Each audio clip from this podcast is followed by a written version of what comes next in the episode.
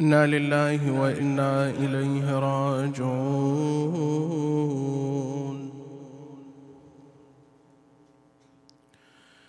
صلى الله وسلم عليك يا رسول الله. صلى الله وسلم عليك وعلى آلك الطيبين. الطاهرين.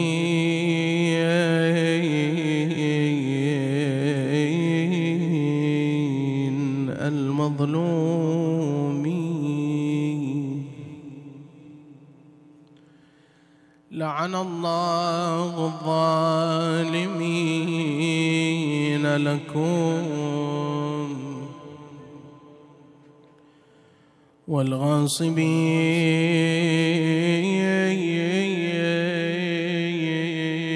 والغاصبين لحقكم من الأولين والآخرين إلى قيام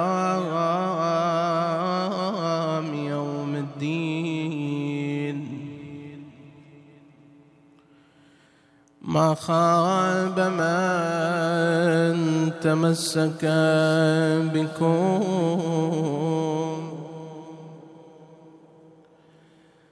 أمن من لجأ والتجأ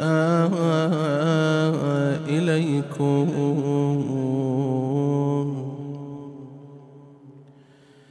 يا ليتنا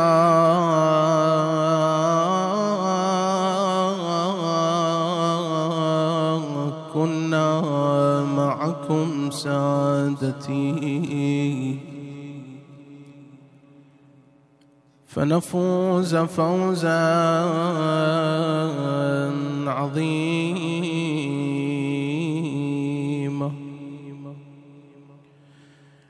ذاك المنى لو أن ذلك يحصل يا غريب. يا مظلوم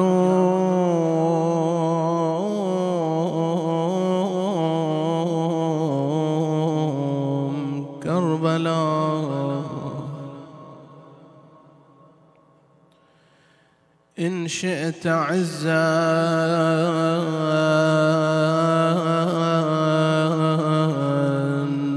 خذ بمنهج مسلمين. من قد نمته.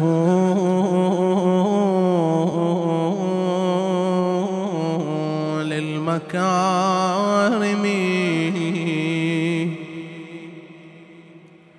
هاشم.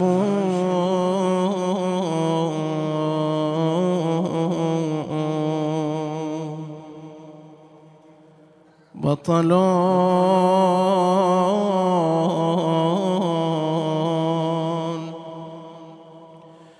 تورث من بني عمرو العلا حزما يذل له الكمين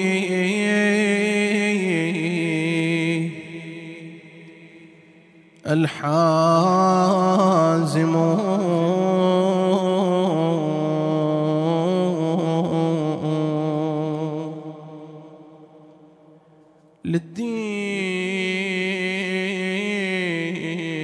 أرخص أي نفس ما لها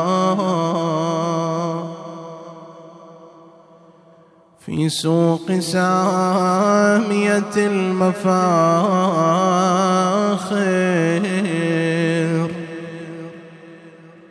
سائمون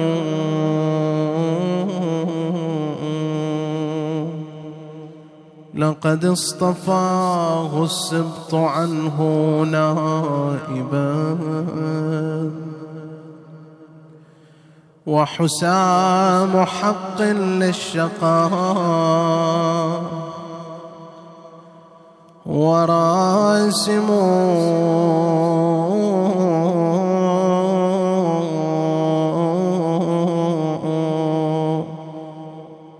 مذ قال لما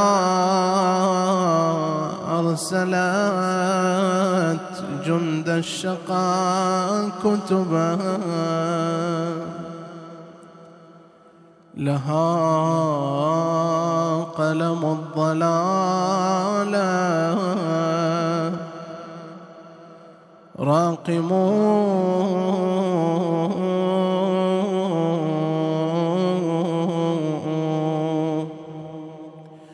أرسلت أكبر أهل بيتي فيكم حكما وفي فصل القضاء وحاكمون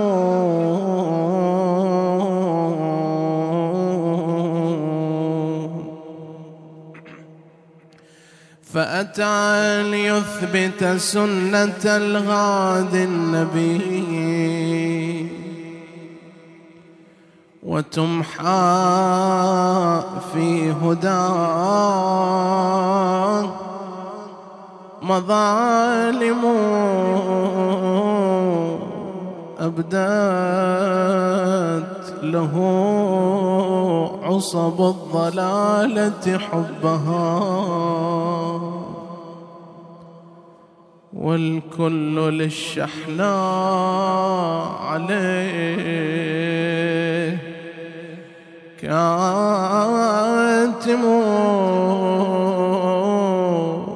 قد بايعته ومذ أتى شيطانها.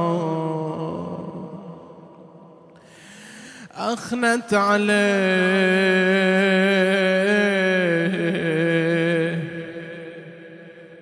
وجمعها متزاحم قد آمنته ولا أمان لغدرها. فبدت مما تجون فبدت له مما تجان علائم فانصاع مسلم في الأزقة مفردا فانصاع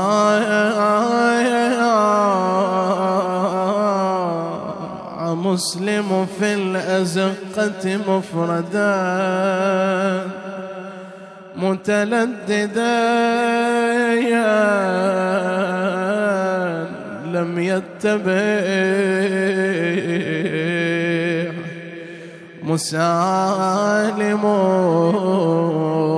حضر قلبك ها بيت المصيبة. صار على مسلم يقول وله فتاة لمسلم يرمى من القصر المشوم وليس يحنو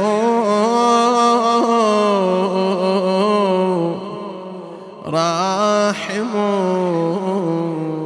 ويجر في الأسواق جمرا. جسم ما تنميه للشرف الصراح. ضراغم لم يبك من خوف على نفس له. لكنما أبكاه ركب قادم يبكي حسينا. مثل بكائك يبكي حسينا أن يلاقي ما لقى. منه فتستباح في هداه مظالم محارم قد هد مقتله الحسين. فأسبل العبرات وهو لدى الملمة كاظم أنا ويلاه من وصل ضعن بيت الرسالة وطن بخيامة ونزل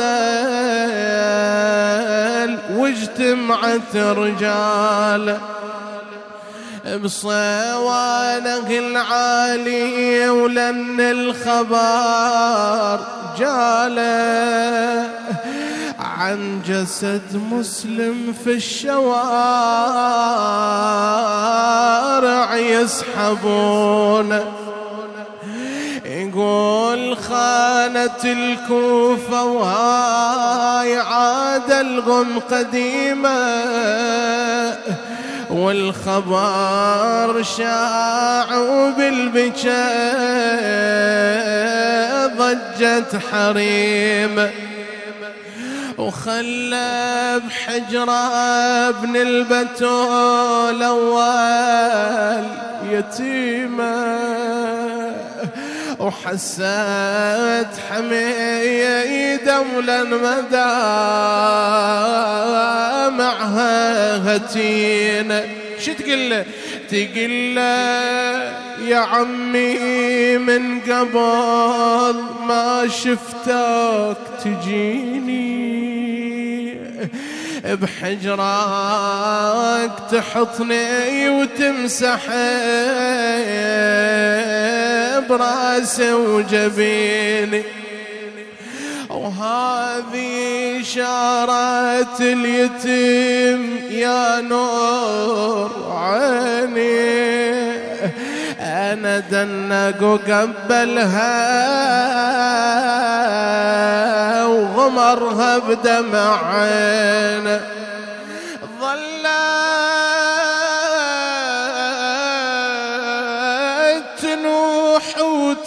وتنتحب وحسين يمها. فقد الأبو شايب والله فقد الأبو شايد ولكن زاد غمها أنا خافت عقب فقد الأبو ينفقد عمها خافت عقب فقد الأبو ينفقد عمها وتصبح يتيمة من الاثنين الحزين. أين الصارخون وحسين؟ الأمر والمرجو لله ولا حول ولا قوة إلا بالله. العلي العظيم. قال تعالى بسم الله الرحمن الرحيم. وما أبرئ نفسي إن النفس لأمارة بالسوء إلا ما رحم ربي إن ربي غفور رحيم آمنا بالله. صدق الله العلي العظيم. رخصة السادة والمشايخ. رخصتكم سادتنا. حديثنا يدور حول عنوان من خلاله نريد أن نستوعب الآية المباركة وأن نفهم ما يجري للإنسان حالة سيطرة النفس الأمارة عليه. عنوان حديثنا لهذه الليلة اللذة المحرمة واللذة المحللة. وقبل العروج إلى الحديث المتكون من نقطتين. لا بأس بمقدمة من خلالها نستوعب الغرض من هذا الحديث. أحبتي القرآن الكريم جاء ليبين أن هنالك خطر عظيم يداهم الإنسان وهو عبارة عن النفس الأمارة بالسوء. فإذا الإنسان ما أحاط بخطر هذه النفس فإنها قد تسيطر عليه بشكل كامل. فيجد أن حياته مرهونة بإشارة النفس الأمارة بالسوء. بعض من كتب في هذا المجال رجع إلى أن النفس الأمارة بالسوء هي موجودة عند كل إنسان. والإنسان إما أن يسيطر عليها وإما أن تسيطر عليه. فالإنسان بطبيعته كما هو واضح من جملة من النصوص الروائية عنده نزعة وعنده لذة لبعض المحرمات. يعني بعض المحرمات يراها أو يتفق الإنسان على أن فيها لذة ولكن الله حرمها. بعض الملذات التي تستلذ بها النفس الاماره بالسوء الإنسان قد يبحث عنها. لهذا أول نقطة سوف يكون الكلام حولها إن شاء الله هي عملية البحث عن اللذة. ولا بأس قبل ذلك بالصلاة على محمد وآل محمد.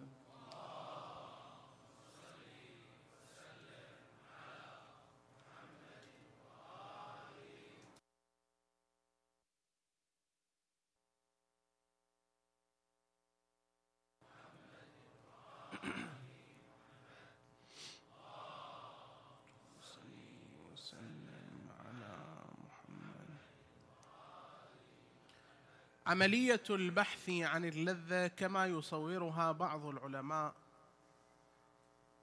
يقولون هي عملية تجاذب بين العقل وبين النفس. النفس تشير إلى العقل ببعض الإشارات التي من خلالها يستجيب العقل فيشير إلى صاحبه يعني إلى الإنسان أن يفعل ذلك الفعل.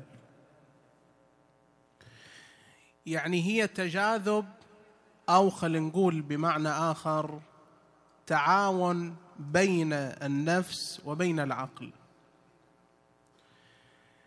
لهذا أمير المؤمنين عليه أفضل الصلاة والسلام يوضح لنا الخطر الذي يداهم الإنسان حيث أن الله عز وجل خلق الإنسان فأبدع في خلقه وأيضا ميزه عن بقية المخلوقات. ماذا يقول أمير المؤمنين صلوات الله وسلامه عليه؟ التفتوا. يقول ان الله خلق الملائكه على عقل بدون شهوه. خلقه الملائكه هكذا. عقل بدون شهوة. وخلق البهائم على شهوه بدون عقل. اما البهائم اجلكم الله. فإن الله خلقها على شهوة بغير عقل. يعني العكس من الملائكة. قال وركب الإنسان عقلا وشهوه. الإنسان تميز بهذا أن جمع الله عز وجل له العقل والشهوة. زين. نتيجتها يا أمير المؤمنين ما هي؟ نتيجة هذا التركيب الإلهي ما هو؟ قال فمن غلب عقله شهوته فهو خير من الملائكة.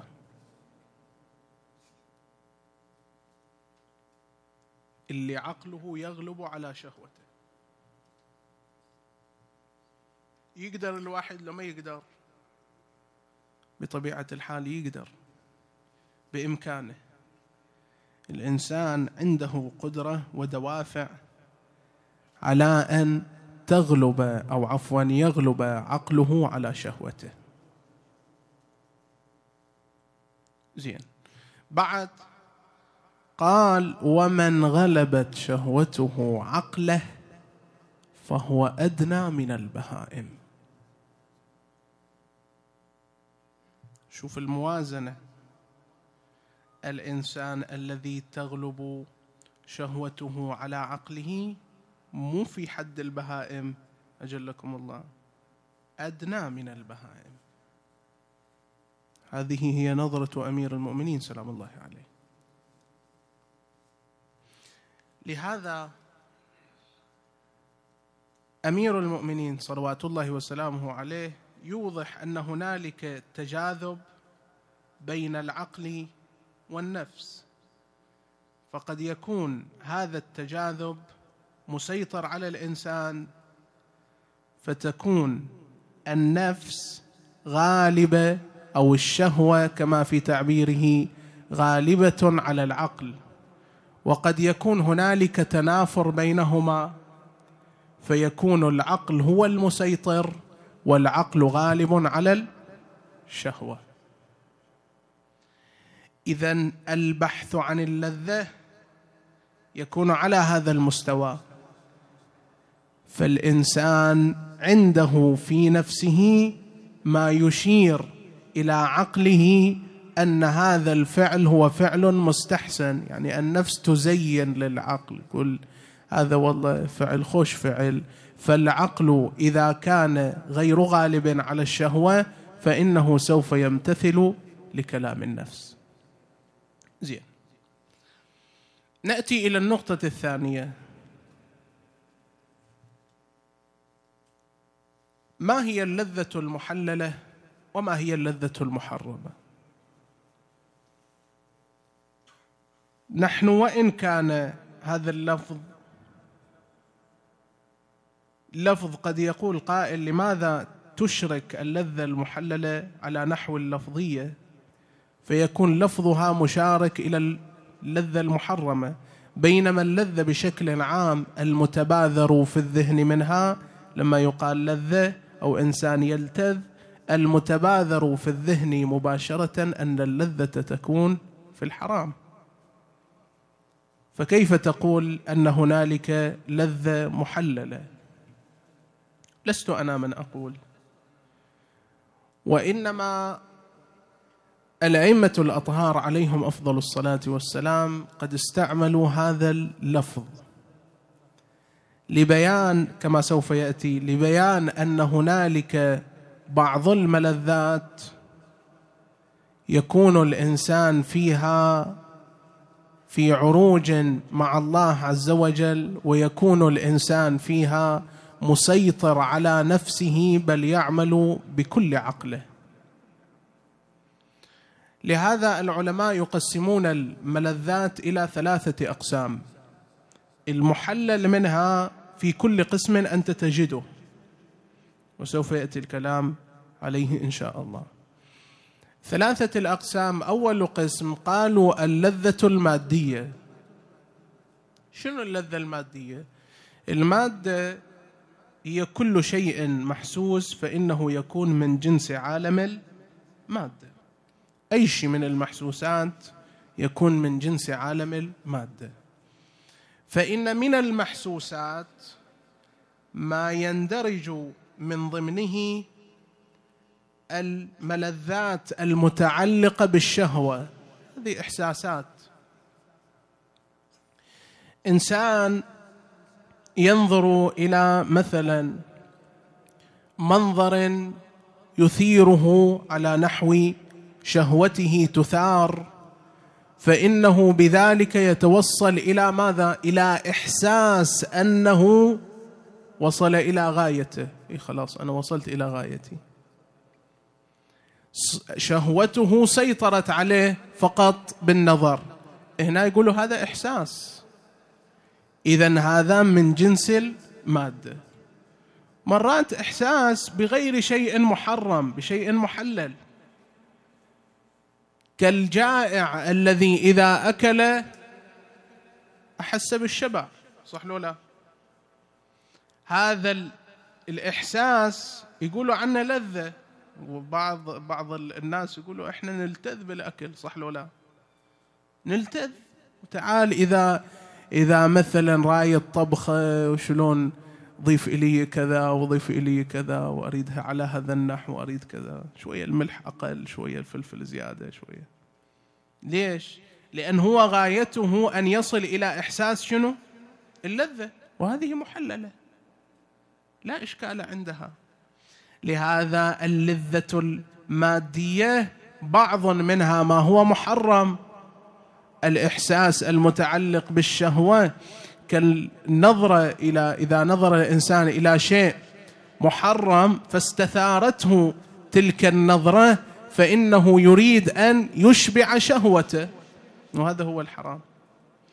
أما لا إذا كانت شهوته في شيء محلل إذا كانت شهوته لذتها في شيء محلل فإننا نعلم أن الأحكام الشرعية الواجبة الأحكام الخمسة كما يقول عنها العلماء من بينها حكم ثابت اساسيا وهو حكم مباح فالمباح أنت يعني بكيفك تصنع هذا الفعل أم لا تصنع؟ مباح في النهاية. انت بصورتك بعد. زين. اللذة الثانية وهي اللذة الوجدانية. اللذة الوجدانية شنو؟ هي اللذة التي لا تتعلق بالمحسوس وإنما تتعلق بشيء غيبي. أكو كلمة لأمير المؤمنين عليه أفضل الصلاة والسلام جميلة جدا اسمعوها. يقول ركعة لي في دنياكم أحب إلي من الجنة وما فيها. أمير المؤمنين عليه أفضل الصلاة والسلام ينظر إلى هذا الفعل أنه أفضل حتى من الجنة. إنسان قد تكون ملذاته أو غاياته أن يدخل الجنة حتى مثلا يكون بين الأنهار بين بين ما وعده الله عز وجل حور العين وغيرها. أمير المؤمنين يقول هاي كلها من المحسوسات ما أريدها. أنا رايد الشيء الغيبي الوجداني تعلق الوجداني. أي شيء ركعة لي في دنياكم. أحب إلي من الجنة وما فيها. هذا المعنى اللي يقصده علي بن أبي طالب صلوات الله وسلامه عليه. وعندنا اللذة الثالثة وهي اللذة العقلية. لذة عقلية محضة. شلون؟ وهذا شفته أنا في بعض الشباب وأهنئهم واقعا على ما هم عليه. بعض الشباب عنده اللذه تكمن في استخدام العقل. يعني تشوفه مثلا تجيب إلى كمبيوتر أنا عندي من الشباب يعني ممن أعرفهم عندهم نفس هذا الهوى كمبيوتر يجيب إليه يقوم من اللذة اللي عنده يفكك هذا الكمبيوتر كله ويعود يركبه مرة ثانية. زين ليش؟ يقول لك لا أنا أريد أكتشف العقل استخدام العقل. مثلا بعض الناس عندهم لذة في استخدام زين العقل في المسائل الرياضية. جيب إلى مسألة أصعب المسائل ما عنده إشكال يجلس ساعات عليها. هو الآن هيأ نفسه وهذه اللذة محللة. هذه اللذة ليست محرمة. لهذا نقول اللذات أو الملذات فيها ما هو محرم وفيها ما هو محلل. فما ثبت حرمته بالنص هذا ما كان يقصده أهل البيت عليهم أفضل الصلاة والسلام.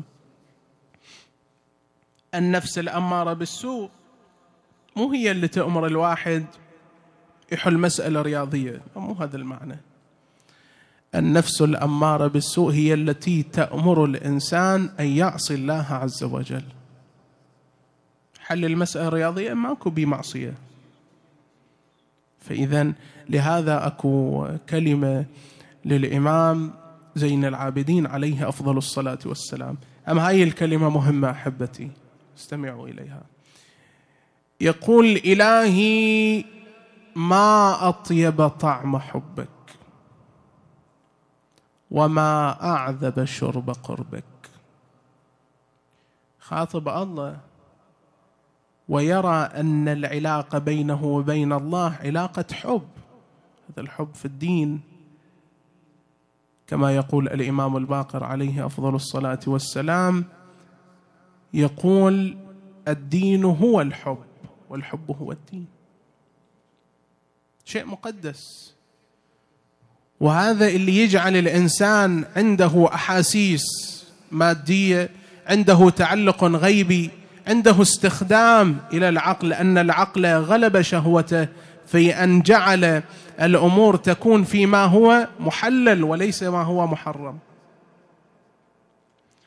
وكلمة أخيرة للإمام زين العابدين عليه أفضل الصلاة والسلام قال وأستغفرك يخاطب الله عز وجل. وأستغفرك من كل لذة بغير ذكرك. اللذة التي لا تكون بغير ذكر الله إمام يستغفر عنها. الإمام يصور أن اللذة كل اللذة كما هي معلوم عند الناس الأفضل منها هي اللذة المتعلقة بذكر الله عز وجل. كيف الإنسان يجتهد في ذكر الله. يتعلق في ذكر الله باستخدام هذه اللذة وأستغفرك من كل لذة بغير ذكرك. الإنسان ينبغي له أن ينتهج هذا النهج. أين هي الملذات المحللة؟ ينبغي له أن ينظر إليها. أين هي الملذات المحرمة ينبغي له أن يتجنبها حتى يكون مطبقا منشغلا بذكر الله عز وجل؟ إنسان بعض الأحيان عنده كل اللذة أن يتفكر في خلق الله عز وجل أن ينصاع لأمر الله عز وجل. الله أمرني بشيء وأنا أمتثل لهذا الأمر على نحو اللذة. واحد رايح إلى المسجد رايح إلى المأتم مو فقط عمل هالشكل لا عمل بلذة. ويتصور أن هذا الفعل فيه لذة.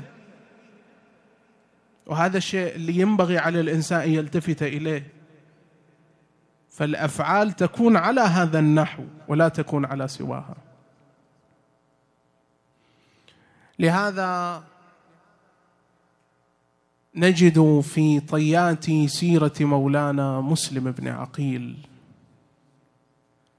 الرجل الذي ما ترك وظيفته إلى آخر رمق في حياته. مو مثلا شاف أن القوم خذلوه فتوقف عند هذا الحد لا. ظل يواصل على منهجه ظل يواصل على رسالته على ما طلبه الحسين عليه أفضل الصلاة والسلام إلى أن وقف على باب تلك المرأة. وهاي الوقفة فيها تفكر. أنا ما أدري ها سيدي ومولاي في من كنت تفكر؟ هل كنت تفكر في الحسين وعياله؟ شنو راح يلاقي الحسين وعياله؟ ها؟ في ماذا كان يفكر مسلم بن عقيل اللي جلس عند باب طوعة واضع راسه بين ركبتيه دموعه تجري على خده وكانت تلك المرأة الجليلة تنتظر ولدها في كل وقت تخرج في كل ساعة تخرج وإذا بها تنظر إلى مسلم واقف على تلك الحالة التفتت إليه هذا ما لوقوفك أمام باب داري؟ قال أمة الله أنا عطشان السلام على العطشان السلام على الغريب السلام على الوحيد السلام على المظلوم. أمة الله أنا عطشان دخلت إلى الدار أحضرت له قدحا فيه ماء شرب الماء. لما أن دخلت خرجت مرة أخرى وإذا بمسلم على حالته الأولى. متحير ما يدري وين يروح مسلم. لهذا صاحت له قالت شربت الماء لا توقف على يا هلا هلا بالأصوات قالت شربت الماء لا توقف على عيب على مثلك وقفته ببيوت الأجنة كان لك جليل وشوفتك يا شغم تنام لهلك دروح القمار غرب ولا جمدا يلا غا. قالت هلك في وين؟ قالها في المدينة. حي الله قالت غلاك في وين؟ قالها في المدينة. عنها ارتحلنا والدهار جاير عليه منو انتهى قال عمي علي ومسلم. أنا اللي يذكره امسيت مخذول ببلدكم مالي انصار يقل لي الغا وعينه مستديره لا العرد ولا عشيره مأجور أنا مسلم الفاجد نصيره أو مثل حيرة ما جرت حيرة. أنت مسلم على الرحب والسعة. أدخلته إلى دارها ضيفته تلك الليلة وما نام إلا شيئا يسيرا. وإذا ما أصبح الصباح إلا صوت وقع حوافر الخيول. لبس لامة حربة خرج شاهرا سيفه قاتلهم قتال الأبطال بينما هو يقاتل إذ حفروا له حفيرا. ومسلما وستروها بالتراب. أجركم الله. بينما هو يقاتلهم قتال الأبطال. إذ سقط في تلك الحفيرة تقول الرواية وجاء إليه ابن الأشعث رافعا سيفه وضرب مسلم على وجهه حتى خسف وجهه. لا القضاء والحيلة اللي دبروا حفرة وميدان حفيرة وستروا وبيها تقنطر والمحاسن جرحوا. وصاب ابن الاشعث واح قلبي بمحجر العين. يلا غصتك وطاعة تصيح من السطح وش هالكسير لاتك حضرت تشوف يا شيخ العشير منو بن عمك الموثوق طايح في الحفي. وقاده مثل الطير مكسور الجناح صاحت يا مسلم واعظ وما خجلت فيك اش بيدي وأنا حرمة يا يا ضعيفة ولا أقدر احميك لو غدت وقلبي لفيت قلبي ودا كان سلمت من كيدهم سلم على حسين. قالها يا طوع اليوم ما توصل سلامة. أوصيك كان بهالبلد طبة ويتامة. قولي لقم مسلم يبلغكم. واجرج على الله والنبي سيد الكون. تجيكم يا طوعة مخدرة حيدر على كور. كاني أعاينها بهالسكك بيتام هالدور. قال حسر على هزل وراس حسين. آجركم الله أخذوه إلى قصر الإمارة. يا مسلم سلم على الأمير. قال وما هو لي بأمير؟ أميري حسين. ونعم الأمير فقيل سلمت أم لم تسلم؟ فإنك مقتول لا محالة قال آتوني بشربة من الماء فأنا عطشان. آجركم الله. جاءوا, جاءوا له بقدح فيه ماء. أراد أن يشرب. كلما أقرب فما امتلأ القدح دما في المرة الأولى والثانية وفي الثالثة ساقطت ثناياه في القدح فقال لو كان من الرزق المقسوم لشربته فنادى اللعين أينك يا بكر بن حمران؟ فأجاب بالتلبية قال اصعد بمسلم إلى أعلى القاص واضرب عنقه. يا علي صعدوا بمسلم أجركم الله. هيا قلبك هنا أريد شوية هنا ويا مسلم. التفت مسلم إلى جانب فنادى السلام عليك يا أبا عبد الله. السلام عليك يا ابن رسول الله.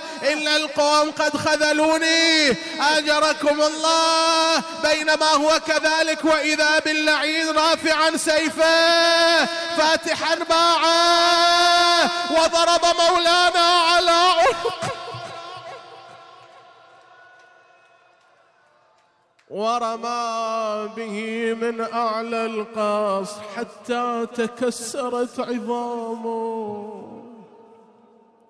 وصل الخبر إلى الحسين.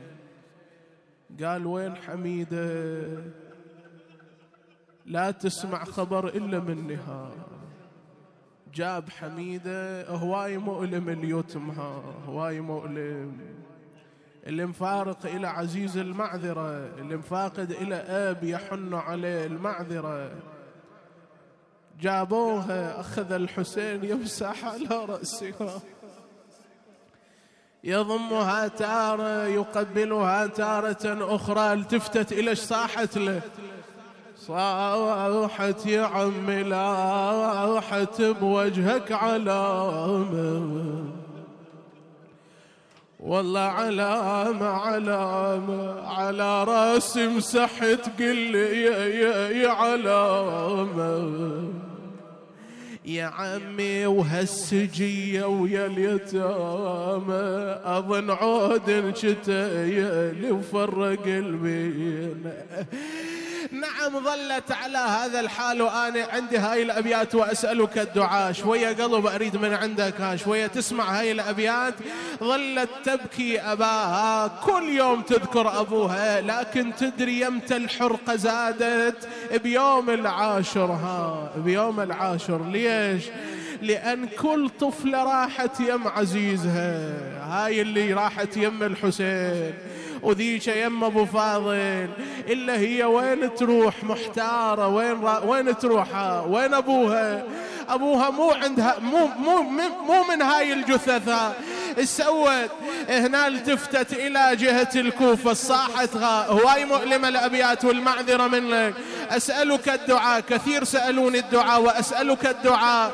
هواي محتاجين هواي مرضى. صاحت يا أبويا ما تسأل حميده شلون شلون غاية؟ ذاب لمن البواج عيونها عيونها متورمة من السياط متونها محرقة يا بنار الخيام كفيني. إيش عندش ها يا حميدة؟ قالت وين يا الجنت عندك متدللة يا؟